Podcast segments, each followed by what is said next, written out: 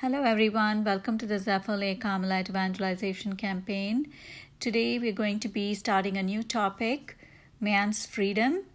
And we'll read three questions from the Compendium of the Catechism of the Catholic Church.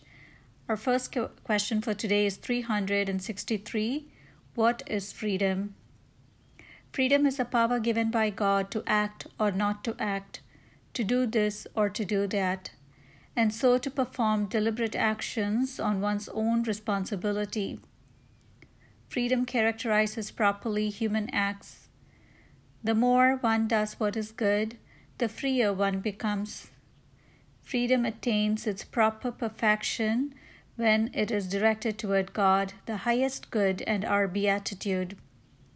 Freedom implies also the possibility of choosing between good and evil. The choice of evil is an abuse of freedom and it leads to the slavery of sin.